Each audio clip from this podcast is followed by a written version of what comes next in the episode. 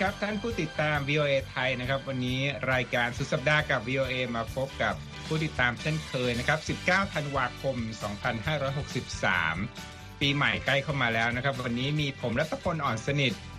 ผมทรงพจน์สุภาผล ดิฉันวรังคณาชมชื่น ผมคมสันศรีธนวิบุญชัยครับ ร่วมกันดำเนินรายการนะครับ วันนี้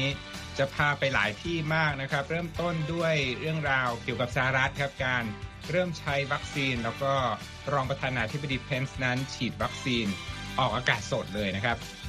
การเจรจาเส้นตายงบประมาณสหรัฐต้องยังจับตาใกล้ชิดอยู่นะครับนอกจากนั้นยังมีเรื่องโครงการนิวเคลียร์ของอิหร่านที่มีกิจกรรมก่อสร้างที่ต้องสงสัยนะครับว่าตกลงนั้นเป็นการเพิ่มศักยภาพหรือไม่ ตามมาด้วยข่าวที่เกี่ยวข้องกับความสำเร็จด้านอวกาศ ยังมีข่าวที่เกี่ยวข้องกับเมืองไทยนะเรื่องของหน่วยงานของสหประชาชาติด้าน human rights นะฮะแสดงความกังวลเกี่ยวกับเรื่องการใช้กฎหมายต่อผู้ชุมนุมประท้วง แล้ววันนี้ก่อนปิดท้ายรายการคุณทรงพจน์จะพาไปอาณาจักรสัตว์และพืชนะฮะว่ามีพันธุ์ใดที่เป็นที่พูดถึงในปี 2020 นี้นะครับ เริ่มต้นด้วยข่าวที่อเมริกากันดีกว่า รองประธานาธิบดีไมค์เพนส์และภรรยานะครับแคเรนเพนส์ได้ เข้าฉีดวัคซีนโควิด -19 ออกโทรทัศน์สดนะฮะ โดยทั้งสองนั้นเข้ารับวัคซีนพร้อมด้วยนายเจอโรมแอดัมส์นะครับ เป็นตำแหน่งคล้ายกับคนไทยก็คืออธิบดีกรมอนามัย เป็นกิจกรรมที่ทำให้คนเนี่ยตระหนักถึงเรื่องความสำคัญของการฉีดวัคซีนฮะ รองประธานาธิบดีไมค์เพนส์ได้บอกนะครับว่าฉีดแล้วรู้สึกดีนะ เป็นกระบวนการที่ทำได้ดีมาก แล้วก็หลังจากเข้ารับวัคซีน ไมค์เพนส์ก็บอกกับผู้สื่อข่าวว่าเขาและภรรยานั้น ยินดีอย่างยิ่งที่ได้รับวัคซีนครั้งนี้ ที่ปลอดภัยและมีประสิทธิผลนะที่เน้นคำนี้ก็เพราะว่ายังมีชาวอเมริกันบางกลุ่มนะที่ยังมีความสงสัยถึงประสิทธิภาพวัคซีนนะแล้วบอกด้วยว่าจะมีวัคซีนเพื่อชาวอเมริกันนะเพิ่มขึ้นมาจากนี้แล้วก็ยังได้เรียกสัปดาห์นี้ว่าเป็นสัปดาห์แห่งประวัติศาสตร์นะที่มีการเริ่มใช้วัคซีนต้านโควิด -19 นะครับ ทั้งนี้นายแพทย์แพทย์นะได้กล่าวกับเพนส์ภรรยานะบอกว่าพวกเขาจะต้องเข้ารับวัคซีนเข็มที่สองนะอีก 21 วันตามโดสที่สูตรนี้กำหนดไว้นะครับ อีกด้านหนึ่งนะฮะว่าที่ประธานาธิบดีโจไบเดนก็บอกกับ NBC News ว่าจะเข้ารับการฉีดวัคซีนในสัปดาห์หน้านะฮะ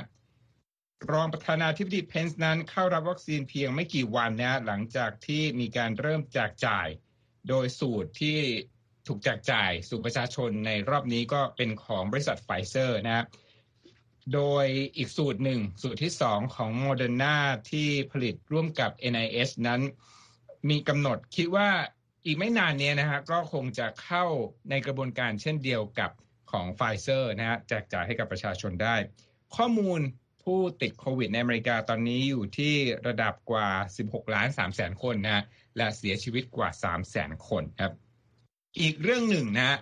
เป็นเรื่องที่สำคัญเลยทีเดียว เพราะว่าเป็นเรื่องงบประมาณสหรัฐนะฮะตอนนี้ใกล้เส้นตายเที่ยงคืนแล้วนะ ตอนนี้ที่ออกอากาศก็เป็นช่วงหัวค่ำนะฮะของอเมริกาเที่ยงคืนนี้จะเป็นเส้นตายของการเจรจาเรื่องงบประมาณนะฮะ ตอนนี้ตัวแทนของเดโมแครตและริพับลิกันก็กำลังเจรจากันอย่างแข็งขันเรื่องงบประมาณ เพราะว่าถ้าไม่สามารถที่จะมีความตกลงกันได้เนี่ยหน่วยงานต่างๆของรัฐก็จะไม่มีงบประมาณมารองรับ และต้องมีบางส่วนนะฮะต้องปิดการให้ดำเนินงานไปนะครับ โดยความตกลงครั้งนี้เนี่ยมีประเด็นสำคัญก็คือว่าพยายามจะหาข้อยุตินะฮะในเรื่องเงินมูลค่าเกือบหนึ่งล้านล้านดอลลาร์ครับ ที่จะใช้ บรรเทาปัญหาเศรษฐกิจ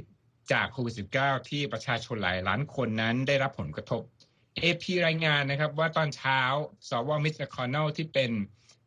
ผู้นำเสียงข้างมากในวุฒิสภาแสดงความมั่นใจบอก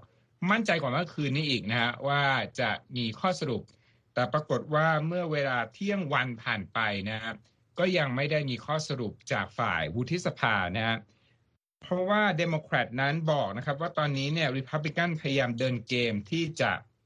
จำกัดอำนาจของระบบธนาคารกลางของเฟดในการให้เงินกู้ฉุกเฉิน และประเด็นนี้ฝ่ายเดโมแครตบอกว่าจะเป็นข้อจำกัดในเรื่องการใช้เครื่องมือต่างๆ ที่ว่าที่ประธานาธิบดีไบเดนอาจจะใช้ได้หลังรับตำแหน่งกำหนดที่จะปฏิญาณตนก็ 20 มกราคมนี้ เพราะนั้นเดโมแครตนี่ก็ต้องเคลียร์เรื่องนี้ต้องการเคลียร์เรื่องนี้ให้ได้ เพราะว่าโจไบเดนมารับตำแหน่งแล้วฝ่ายเดโมแครตก็อยากมีเครื่องไม้เครื่องมือทางการเงินในการกู้เศรษฐกิจนะครับ โดยถ้าหากว่าไม่มีข้อตกลงนะฮะภายในเที่ยงคืนก็อาจจะมีมาตรการระยะสั้นก็คือให้เงินชั่วคราวนะฮะเพื่อที่จะให้เปิดไปได้ก่อน แล้วก็ซื้อเวลาเพื่อให้มีการเจรจาในรายละเอียด แล้วก็สามารถหาข้อตกลงที่ในประเด็นที่ใหญ่กว่านี้ได้นะครับ อ่าแล้วครับนั่นก็เป็นเรื่องราวที่เกี่ยวข้องกับสหรัฐ คุณทรงพจน์มีข่าวที่เกี่ยวข้องกับการคิดค้นพัฒนาจากออสเตรเลียมาฝากนะครับ วันนี้ ครับเมื่อสักครู่นี้คุณรัฐพลพูดไปแล้วนะครับ ถึงเรื่องของวัคซีน แต่ว่าเมื่อมีวัคซีนแล้วสิ่งที่ยังจำเป็นอยู่แน่นอนก็คือการตรวจหาเชื้อโคโรนาไวรัสนะครับ และวันเมื่อไม่กี่วันที่ผ่านมานะครับสำนักงงานอาหารและยาของสหรัฐหรือ FDA ก็ได้ รับรองชุดตรวจโควิด -19 ที่สามารถให้ผลได้ภายใน 20 นาที สามารถตรวจได้เองที่บ้าน แล้วที่สำคัญคือสามารถเดินไปร้านขายยา แล้วก็หาซื้อชุดตรวจนี้ได้เลย โดยไม่ต้องมีใบสั่งแพทย์ อันนี้หลาย ๆ คนเขาบอกอาจจะเป็นเกมเชนเจอร์ได้ที่จะทำให้การตรวจหาเชื้อเนี่ยเร็วขึ้นเมื่อการตรวจหาเชื้อเร็วขึ้นก็แน่นอนว่าจะสามารถทำให้ธุรกิจต่างๆเนี่ยอาจจะดำเนินต่อไปได้ เปิดภาคธุรกิจได้เปิดโรงเรียนได้ เพราะว่าอาจจะมีการตรวจหาเชื้อเด็กก่อนที่จะเข้าโรงเรียน โดยโรงเรียนนะฮะโดยโดยคุณครูที่ที่มาตรวจก่อนก็อาจจะทำให้สถานการณ์ต่างๆ ดีขึ้นนะครับ ชุดตรวจที่ว่านี้นะฮะเป็นของบริษัทเอลูมตั้งอยู่ที่เมืองบริสเบนประเทศออสเตรเลียนะครับ แล้วก็เป็นชุดแรกที่ผ่านการรับรองของ FDA แบบให้สามารถขายตามร้านขายยาทั่วไปนะครับ วิธีที่ใช้นะฮะก็จะใช้วิธีคล้ายๆ กับที่เวลาไปตรวจตามคลินิก หรือว่าตามร้าน หมอต่างๆนะฮะก็คือจะมีการคว้านในโพรงจมูกนะครับ แล้วก็เอาตัวอย่างเนี่ยไปเก็บ แต่ว่าเราจะสามารถเอาตัวอย่างจากในโพรงจมูกเนี่ยมาใส่ในอุปกรณ์ที่เขาให้มาด้วยนะครับ เป็นอุปกรณ์ดิจิทัลที่สามารถเชื่อมต่อกับสมาร์ทโฟน แล้วก็จะบอกได้ทันทีมีมีแอปอยู่ในสมาร์ทโฟน บอกได้ทันทีว่าติดเชื้อหรือไม่นะครับ คือให้ผลภายใน 20 นาที FDA บอกนะครับว่าชุดตรวจนี้จะช่วยลดภาระของห้องแลบต่าง ๆ ที่ตอนนี้เนี่ย มีผลตัวอย่างต่างๆ ที่เข้าไป แล้วก็ทำให้การตรวจผลออกมาเนี่ยค่อนข้างล่าช้านะครับ บริษัทเอลูมเขาบอกว่าจะสามารถจัดส่งชุดตรวจล็อตแรกมายังอเมริกาได้ในเดือนมกราคมนะครับ แล้วหลังจากนั้นจะสามารถผลิตชุดตรวจนี้ได้ประมาณ 200,000 ชุดต่อวัน ภายในเดือนมีนาคม ก็คิดว่าภายในช่วงไม่กี่เดือนในช่วงต้นปีหน้าเนี่ยก็จะสามารถมีชุดตรวจหลายล้านชุดที่มาถึงอเมริกานะครับ โดย CEO ของบริษัทซึ่งเป็นนายแพทย์ด้วยนะฮะก็บอกว่าชุดตรวจนี้เนี่ยจะทำให้การควบคุมการระบาดของโควิด -19 ในอเมริกาเนี่ยสามารถทำได้ง่ายขึ้น แล้วก็อย่างที่เขาบอกว่าอาจจะเป็นเกมเชนเจอร์ได้ครับคุณรัฐพลครับเราใช้เวลาปีนี้ทำข่าวที่เกี่ยวข้องกับการพัฒนาเทคโนโลยีต่างๆ ที่เกี่ยวข้องกับโควิด นี่มา ตลอดทั้งปีนะเป็นข่าวใหญ่ แล้วก็ต้องยอมรับว่าทุกสิ่งทุกอย่างเนี่ยเกิดขึ้นอย่างรวดเร็วในเวลาอันสั้นนะฮะวัคซีนก็เกิดขึ้นในเวลาอันสั้น อีกเรื่องหนึ่งที่เกี่ยวข้องกับการพัฒนาเทคโนโลยี แต่ว่าอันนี้สร้างความกังวลครับ เพราะว่าเป็นเรื่องของอิหร่านสำนักข่าว Associated Press นะครับ เปิดเผยภาพถ่ายดาวเทียมนะฮะที่ให้เห็นว่าเริ่มมีการก่อสร้างโครงการอะไรสักอย่างหนึ่งนะฮะที่โรงงานนิวเคลียร์ใต้ดินฟอร์โด ในประเทศอิหร่าน แล้วก็อิหร่านนั้นยังไม่ยอมรับว่าเกิดการก่อสร้างใหม่ดังกล่าว โดยสหรัฐนั้นเปิดเผยว่าพบโรงงานดังกล่าวต่อสาธารณชนเป็นครั้งแรกเมื่อประมาณ 11 ปีที่แล้ว แล้วก็นำไปสู่ความตึงเครียดจนเกิดการเจรจาอิหร่านในปี 2015 นะครับแม้ยังไม่เป็นที่แน่ชัดนะครับว่าโครงการดังกล่าวนั้นมีจุดประสงค์ใด แต่ว่ากิจกรรมของโรงงานฟอร์โดนั้นก็อาจจะนำไปสู่ความกังวลใหม่ได้นะนักวิเคราะห์กล่าว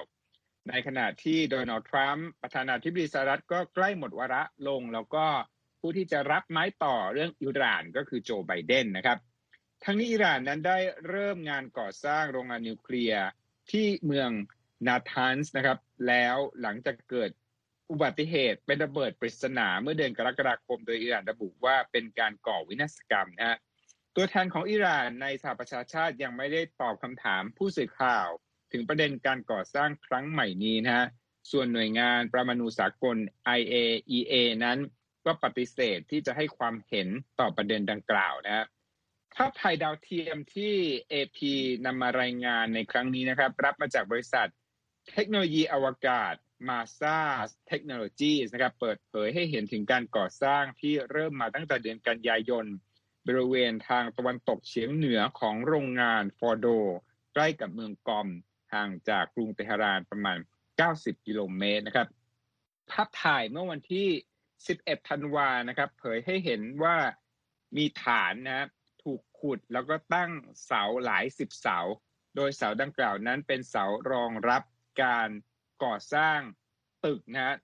ในบริเวณที่มีแผ่นดินไหวนะสิ่งก่อสร้างดังกล่าวนั้นอยู่ใกล้กับอาคารวิจัยและพัฒนานะฮะของโรงงานฟอร์โด เช่น ศูนย์อาคารเทคโนโลยีศูนย์ยากาศแห่งชาติ ซึ่งเทคโนโลยีศูนย์ยากาศนี้เนี่ยเป็นสิ่งที่จำเป็นในการเสริมแร่ยูเรเนียมนะฮะเพื่อโครงการนิวเคลียร์นะฮะผู้เชี่ยวชาญวิเคราะห์ครับว่านี้อิหร่านมียูเรเนียมเสริมสมรรถนะในระดับต่ำเพียงพอสำหรับอาวุธนิวเคลียร์อย่างน้อยก็สองลูกนะครับ ในขณะที่อิหร่านยืนยันมาตลอดว่าโครงการนิวเคลียร์ของตนนั้นเป็นไปอย่างสันติครับ นั่นก็เป็นเรื่องราวของอิหร่าน แล้วก็เป็นเรื่องการพัฒนานิวเคลียร์นะอีกเรื่องหนึ่งที่มวลมนุษยชาตินั้นให้ความสำคัญก็คือการสำรวจอวกาศนะว่าโลกของเรานั้นเป็นเพียงจุดเล็กๆในอวกาศที่กว้างใหญ่ ปีนี้นะเป็นปีที่มีหลายประเทศใฝ่ฝัน แล้วก็มีความทะเยอทะยานนะ ที่จะมีโครงการอวกาศใหญ่ ๆ ที่น่าตื่นเต้น คุณร่างคณามีอะไรมาเล่าให้ฟังกับประเด็นนี้บ้างครับ ค่ะใช่ค่ะคุณรัตพลปีนี้ก็ถือว่าเป็นปีทองนะคะของการสำรวจอวกาศสำนักข่าว AP นะคะก็ได้รวบรวมรายงานมาให้เราทบทวนกันอีกครั้งว่าปีนี้เกิดอะไรขึ้นนะคะ ซึ่งปีนี้ก็เป็นปีปีแรกนะคะที่นักบินนะคะนักบินอวกาศเนี่ยได้ทะยานขึ้นสู่ฟากฟ้าอีกครั้งหนึ่งหลังจากที่ไม่ได้บินขึ้นไปเนี่ยนานมากนับเกือบเกือบสิปีได้นะคะ แล้วนอกจากนี้ก็ยังไม่ได้มีแค่สหรัฐประเทศเดียว ยังมีประเทศอื่น ๆ ด้วยที่ส่งยานอวกาศขึ้นไปสำรวจดาวอังคารนะคะ แล้วก็มีการส่งหุ่นยนต์ไปเก็บก้อนหินมาจากดวงจันทร์แล้วก็เก็บกรวดมาจากดาวเคราะห์น้อยด้วยนะคะ แล้วก็นอกจากนี้เนี่ยก็ยังคาดว่าในปีหน้านะคะ ก็จะมีการต่อยอดความสำเร็จในอวกาศนี้ขึ้นไปอีกนะคะ ส่วนในของปีนี้นะคะ เรามาดูกันคร่าว ๆก็คือก็คือมีการที่สหรัฐนะคะ ขึ้นไปสำรวจดาวอังคารมาเมื่อเดือนกรกฎาคมนะคะ แล้วก็ จีนเองก็เพิ่งประสบความสำเร็จจากการไปเก็บก้อนหินจากดวงจันทร์นำกลับลงมาบนโลกนะคะ ส่วนในปีหน้านะคะสหรัฐก็มีแผนที่จะนำหุ่นยนต์สำรวจที่ชื่อ Perseverance Rover เนี่ยนะคะ ลงจอดบนพื้นผิวดาวอังคาร ในเดือนกุมภาพันธ์นะคะ ก็ใกล้ๆนี้แล้ว แล้วก็จะมีการไปสำรวจสันดอนแม่น้ำโบราณนะคะ แล้วก็พื้นทะเลสาบเพื่อดูว่าจะสามารถเจาะเก็บอะไรกลับมาบนโลกได้นะคะ นอกจากนี้ ประเทศสหรัฐอาหรับเอมิเรตส์นะคะก็ยังจะส่งยานอวกาศลำแรกเนี่ยขึ้นไปสำรวจชั้นบรรยากาศของดาวอังคารอีกด้วย ส่วนจีนนั้นนะคะก็จะส่งยานสำรวจเทียนว่นหนึ่งนะคะออกไปที่ดาวอังคารเช่นกันดาวอังคารก็จะเป็น destination นะคะของปีหน้าแน่นอนนะคะ ส่วนในภาคของเอกชนนะคะก็ไม่น้อยหน้าค่ะนำโดยบริษัท SpaceX ของ มหาเศรษฐีอีลอนมัสนะคะ ที่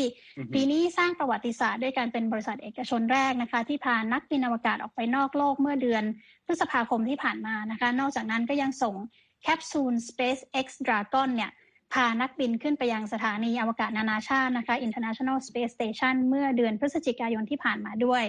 นอกจากนี้ SpaceX ก็ยังมีโครงการอีกมากมายนะคะในปีนี้ไม่ว่าจะเป็นการเดินหน้าทดสอบ ยานอวกาศ Starship นะคะที่สร้างขึ้นมาเพื่อจะนำมนุษย์ไปยังดาวอังคารและดาวและดวงจันทร์นะคะ ซึ่งได้ทำการทดลองเมื่อเดือนธันวาคมที่ผ่านมา นอกจากนี้นะคะก็ยังมีบริษัทเอกชนอีกแห่งหนึ่งที่ชื่อ Axiom Space นะคะที่มีกำหนดจะพานักธุรกิจชาวอิสราเอล แล้วก็ลูกค้ากระเป๋าหนักอีกสองคนนะคะขึ้นไปสำรวจสถานีอวกาศในปีหน้าด้วย ที่เด็ดที่สุดค่ะก็คือว่าไม่ใช่แค่นักธุรกิจ แล้วก็องค์การนาซาเท่านั้นนะคะที่สนใจ นักแสดงอย่างทอมครูซนะคะก็มีข่าวว่ามีการไปพูดคุยกับองค์การนาซาเพื่อจะขึ้นไปถ่ายทำภาพยนตร์ที่สถานีอวกาศนานาชาติมาเรียบร้อยแล้วค่ะ อืม พูดถึงเรื่องอวกาศนี่หลายคนบอกว่าเป็นฝันที่ไม่กล้าฝัน แต่ก็ยังแอบฝันนะครับว่าอยากจะไป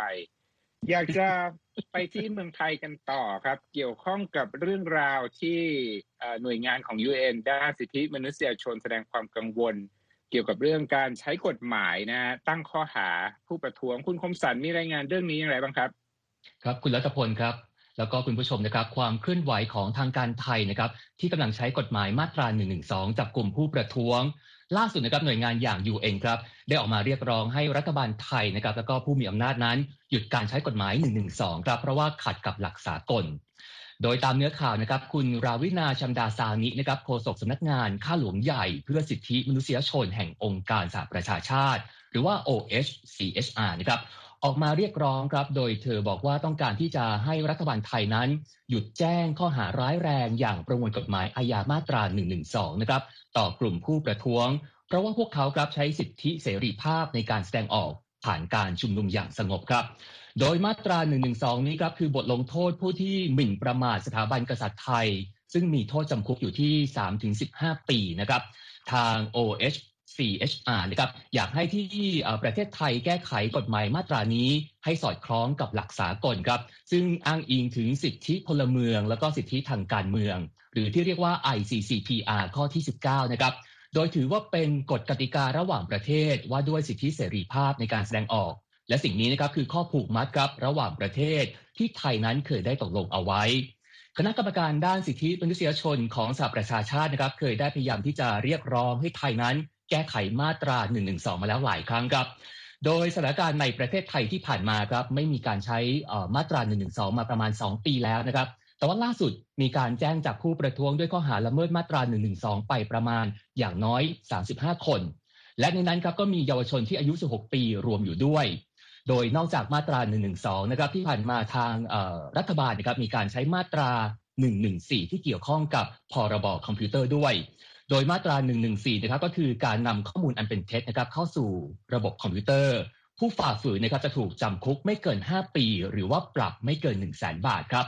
โดยเจ้าหน้าที่ไทยนะครับ เคยให้เหตุผลว่าต้องมีการยกระดับการ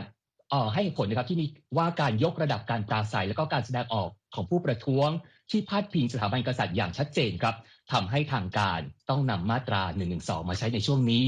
ซึ่ง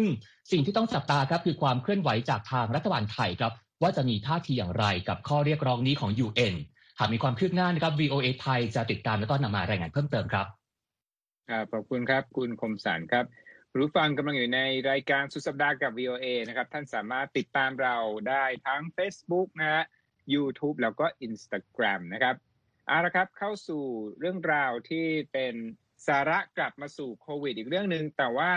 มาดูว่าคนรวยนั้นสามารถที่จะจ่ายเงินเพื่อให้ได้มีช่องทางลัด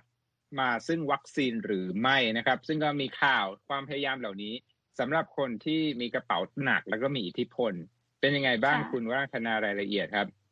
ค่ะคุณรัตพลคะก็อย่างที่ทราบแล้วนะคะ ว่าในสัปดาห์นี้เนี่ยสหรัฐได้เริ่มการฉีดวัคซีนต้านโควิด -19 นะคะ ให้กับ ประชาชนบางส่วนแล้ว ซึ่งส่วนใหญ่เนี่ยก็คือเป็นบุคลากรทางการแพทย์นะคะผู้ที่พักอาศัยอยู่ในบ้านพักคนชรา แล้วก็บุคคลที่เป็นกลุ่ม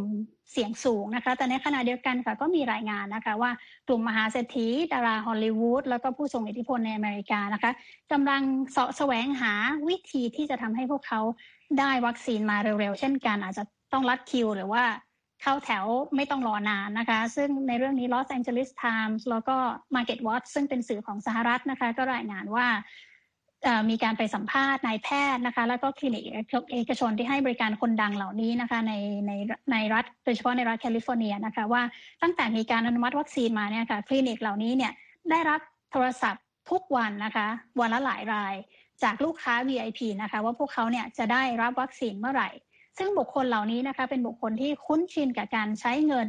ใช้อำนาจ แล้วก็ใช้อิทธิพลนะคะเพื่อให้ได้มาในสิ่งที่พวกเขาต้องการ หรือสิ่งที่พิเศษ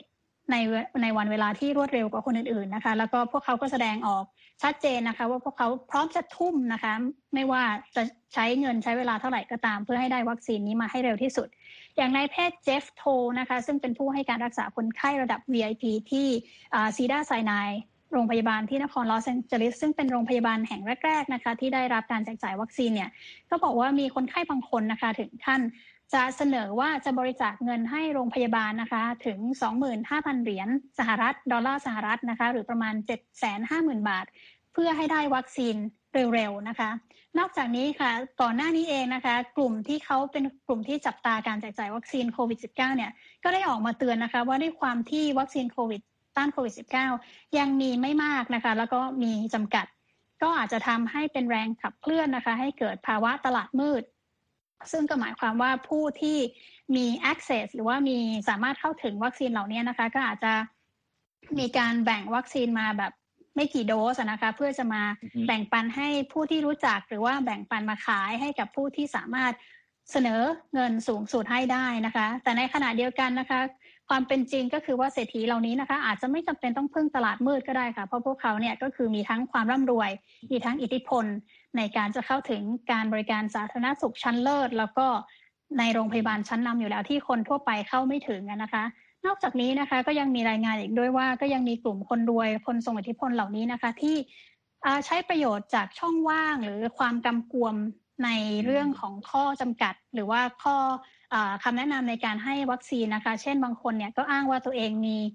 health condition หรือมีอาการทางสุขภาพนะคะ ที่ควรจะทำให้ตนเองเนี่ยได้วัคซีนให้เร็วที่สุด ในขณะเดียวกันนะคะ บางคนก็ใช้ช่องโหว่จากคำจำกัดความของคำว่า essential workers หรือว่าเจ้าหน้าที่หรือผู้ที่ทำหน้าที่ในสายงานที่จำเป็นเนี่ยนะคะ ว่าตัวเองเนี่ยเป็น essential worker ก็ควรจะได้เช่นกัน ซึ่งในเรื่องนี้นะคะ Financial Times รายงานว่า ในแต่ละรัฐก็มีการตีความต่างกันออกไปนะคะ เช่นในนิวยอร์ก หรือว่าในรัฐอิลลินอยเนี่ยนะคะ essential worker เนี่ยยังรวมถึงผู้บริหารและเจ้าหน้าที่ที่ทำงานด้านการธนาคารและการเงินนะคะ แล้วก็นักข่าวเนี่ยก็ถือว่าเป็น essential worker ด้วย เพราะฉะนั้นก็มีคนใช้ประโยชน์ตรงนี้เหมือนกันในการสอบถามไปที่บริษัทไฟเซอร์ไบโอเอนเทคนะคะแล้วก็โมเดอร์นาด้วยนะคะสองบริษัทนี้ก็บอกว่า ขณะนี้เนี่ยค่ะแพทย์และประชาชนทั่วไปนะคะไม่สามารถซื้อวัคซีนได้โดยตรงจากบริษัท เพราะรัฐบาลสหรัฐเป็นผู้เดียวเท่านั้นนะคะที่มีอำนาจการควบคุม การซื้อและการแจกจ่าย แล้วก็แพทย์ที่ให้การดูแลแก่บุคคล VIP และมหาเศรษฐีเหล่านี้นะคะ ก็บอกว่านี่เป็นครั้งแรกนะคะ ที่พวกเขาต้องอยู่ในภาวะกลืนไม่เข้าคายไม่ออก และต้องปฏิเสธคนรวยเหล่านี้ไปว่าพวกเขาไม่มีของให้ แล้วก็สิ่งเดียวที่ทำได้ก็คือ ได้แต่ขอให้คนรวยเหล่านี้รอนะคะ ซึ่งก็เป็นสิ่งที่คนรวยเหล่านี้ไม่ค่อยคุ้นเคยและไม่ค่อยอยากจะทำเลยค่ะเฉียบคมมากครับ ในเรื่องของ การใช้เงินนะซื้อวัคซีนเพื่อที่จะลัดเป็นทางลัดนะครับเอาละครับเดี๋ยวจะจบรายการวันนี้ด้วยการเข้าปากเข้าพงสักนิดนึงนะครับ คุณทรงพจน์พาไปอาณาจักรสัตว์ แล้วก็พืชที่เล่าให้ฟังหน่อยว่ามีพันธุ์ไหนบ้างที่เป็นที่น่าพูดถึงสำหรับปี 2020 นี้ครับ ครับ ปีนี้เราได้ยินแต่ข่าวการเมืองข่าวของโรคระบาดโควิด -19 จนทำให้หลาย ๆ คนเนี่ยลืมไปข่าววิทยาศาสตร์ไปถูกกลบไปหมดเลยนะฮะ ก็ ตอนนี้เนี่ยก็จะมีการสรุปขึ้นมานะครับ นักวิทยาศาสตร์ก็จะมีรายงานว่า ปีนี้มีการพบสัตว์ พบพืชอะไรที่น่าสนใจที่น่าที่สำคัญบ้างจริง ๆ แล้วมีการพบหลายร้อยชนิดนะฮะแต่ว่าแบบตัวเค้นมาให้ฟังหน่อยคัดเลือกแบบเน้นๆมาเลยนะฮะอะไปเริ่มกันที่สัตว์เลี้ยงลูกด้วยนมก่อนปลาวานนะครับ หรือว่าวานเนี่ย ปากจะงอยพันใหม่ อันนี้เนี่ยเดือนพฤศจิกายนที่ผ่านมา NBC รายงานนะครับว่าพบวานที่เชื่อว่าเป็นวานปากจะงอย ซึ่งปากแหลมคล้ายปากนกนะครับทางนอกชายฝั่งด้านตะวันตกของเม็กซิโก ซึ่งก็ต้องต้องมีการยืนยันด้วยดีเออีกทีนะครับ โดยวานพันนี้มีความยาวประมาณ 5 เมตร แล้วก็มีปากยื่นยาวออกมาคล้ายกับปากนกอย่างที่บอกนะครับ ไปที่ออสเตรเลียนะครับสัตว์ที่เรียกว่า greater glider หลาย ๆ คนคงจะงงนะฮะว่าคืออะไร เป็นสัตว์มีกระเป๋าหน้าท้องขนาดเล็ก พบอยู่ในเฉพาะออสเตรเลียในป่าลึก กินใบยูคาลิปตัสเป็นอาหารนะครับ โดยปีนี้พบเพิ่มอีกสองสายพันธุ์ จากเดิมเนี่ย greater glider เนี่ยนักวิทยาศาสตร์คิดว่ามีอยู่แค่สายพันธุ์เดียว ตอนนี้ก็เรียกว่ามีทั้งหมดสามสายพันธุ์เท่าที่พบนะครับ ไปที่สัตว์เลื้อยคลานบ้าง พบงูลายเลื่อมสายพันธุ์ใหม่ที่เวียดนามนะครับ เป็นการพบโดยบังเอิญขณะที่นักวิทยานักวิทยาศาสตร์กำลังจะเข้าไปสำรวจป่าที่เวียดนามแล้วเจองูตัวเนี้ย เลื้อยออกมากลางถนนพอดี ก็เลยพบแล้วก็พิสูจน์แล้วกลายเป็นงูสายพันธุ์ใหม่ อันนี้ต้องถือว่าฟลุกมากนะครับ ก็งูตัวนี้นะครับเกล็ดจะสะท้อนสีเขียวแกมน้ำเงินระยิบระยิบระยับ ก็บอกว่ามีมีความสวยงามมากนะครับ อ่า อีไปที่กบบ้างนะครับเขาเรียกว่ากบตาปีศาจ นะฮะเป็นกบที่มีดวงตากลมโตสีเหลืองคล้ายกับตาของปีศาจจากหลอดหลอดซอฟเดอะริงใครเคยดูคงจำได้ว่ามีตาขนาดใหญ่ เชื่อว่าสูญพันธุ์ไปแล้วเมื่อ 20 ปีที่แล้ว แต่ว่าอยู่ดีๆ ก็พบขึ้นมาอีกทีนะครับ ที่เทือกเขาแอนดีสของโบลิเวีย เช่นเดียวกับกบอีกพันหนึ่งนะครับ กบลิลลี่พูเดียน ซึ่งเป็นหนึ่งในสัตว์ครึ่งบกครึ่งน้ำที่มีขนาดเล็กที่สุดในโลก มีความยาวเพียงหนึ่งเซนติเมตรสีน้ำตาล พบที่เทือกเขาแอนดีสเหมือนกันนะครับ แมงมุมสายพันธุ์ใหม่ก็พบนะครับ พบในอิหร่านตามรายงานของ Science Daily นะครับ มีสีดำสลับขาวแล้วก็สีแดง เป็นแมงมุมมีพิษที่มีสีสันสดใส แล้วก็ถูกตั้งชื่อว่า Loureedia phoenixi spider ซึ่งตั้งชื่อตามวาคีน ฟีนิกซ์นะฮะเจ้าของบทบาท The Joker นั่นเองนะครับ เพราะว่ามีลักษณะคล้ายกับกับใบหน้าของโจ๊กเกอร์ คราวนี้ไปที่พันไม้นะครับ ใกล้จบแล้วครับพันไม้สองสายสองสายพันธุ์หนึ่งเป็นกล้วยไม้สายพันธุ์ใหม่นะครับ พบที่เกาะมาดากัสการ์นอกชายฝั่งประเทศแอฟริกานะครับสถาบันพฤกษศาสตร์หลวงในอังกฤษ เรียกว่าเป็นกล้วยไม้ที่น่าเกลียดที่สุดในโลกนะครับ เพราะว่ามีสีน้ำตาล แล้วก็ดูแล้วก็ไม่มีความสวยงามไม่เหมือนกล้วยไม้พันธุ์อื่นๆนอกจากนี้ยังกินเชื้อราเป็นอาหารอีกด้วย แล้วก็มีดอกโบรมีเรียสนะครับ ซึ่งเป็น พืชในวงสับปะรด สีสันฉูดฉาดพบที่บราซิลนะครับ แล้วสุดท้ายนะครับก็ที่จะนำมาเสนอก็เป็นเชื้อราชนิดใหม่ ที่พบบริเวณแม่น้ำข้างสนามบินฮิตโรในกรุงลอนดอนเลยตั้งชื่อว่าเชื้อราสนามบินฮิตโรแล้วก็ตั้งชื่อเป็นภาษาอังกฤษเป็นภาษาวิทยาศาสตร์ว่า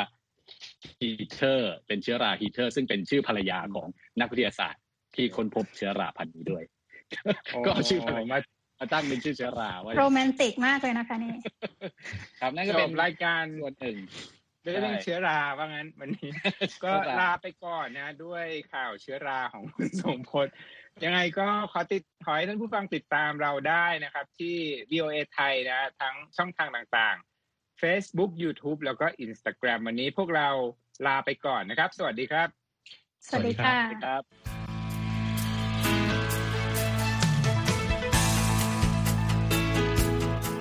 ครับ และที่จบไปก็คือรายการจาก Voice of America ภาคภาษาไทย หากคุณผู้ฟังต้องการฟังรายการในวันนี้อีกครั้ง สามารถเข้าไปได้ที่เว็บไซต์ voa thai com และคลิกที่โปรแกรมของเราครับ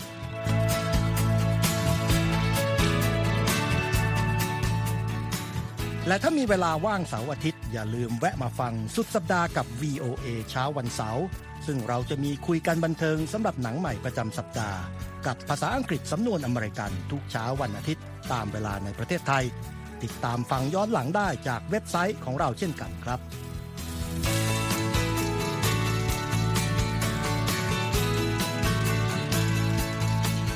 และสำหรับคุณผู้ฟังที่ชอบเรียนรู้ภาษาอังกฤษ ตอนนี้เรามีคอลัมน์พิเศษ Let's Learn English ซึ่งเปิดโอกาสการเรียนรู้และฝึกทักษะภาษาอังกฤษ ในรูปแบบที่ถูกออกแบบโดยผู้เชี่ยวชาญตามมาตรฐานการศึกษาของอเมริกา เพื่อให้เนื้อหาเหมาะสมสำหรับผู้เริ่มเรียนภาษาอังกฤษ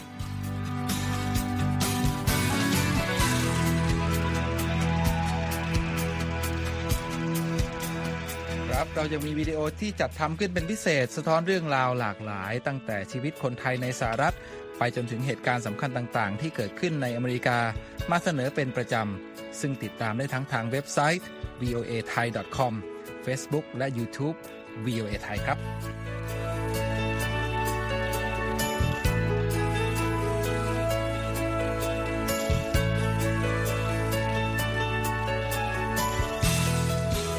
ไม่ใช่แค่นั้นนะคะ เรายังมี Facebook Live ให้ชมการออกอากาศสดจากกรุงวอชิงตัน และยังมี Instagram สะท้อนมุมมองสังคมและวัฒนธรรมอเมริกัน บอกเล่าเรื่องราวที่น่าสนใจผ่านภาพถ่ายจากทั่วทุกมุมโลก ให้แฟนรายการได้ฟอลโล่กันด้วยค่ะ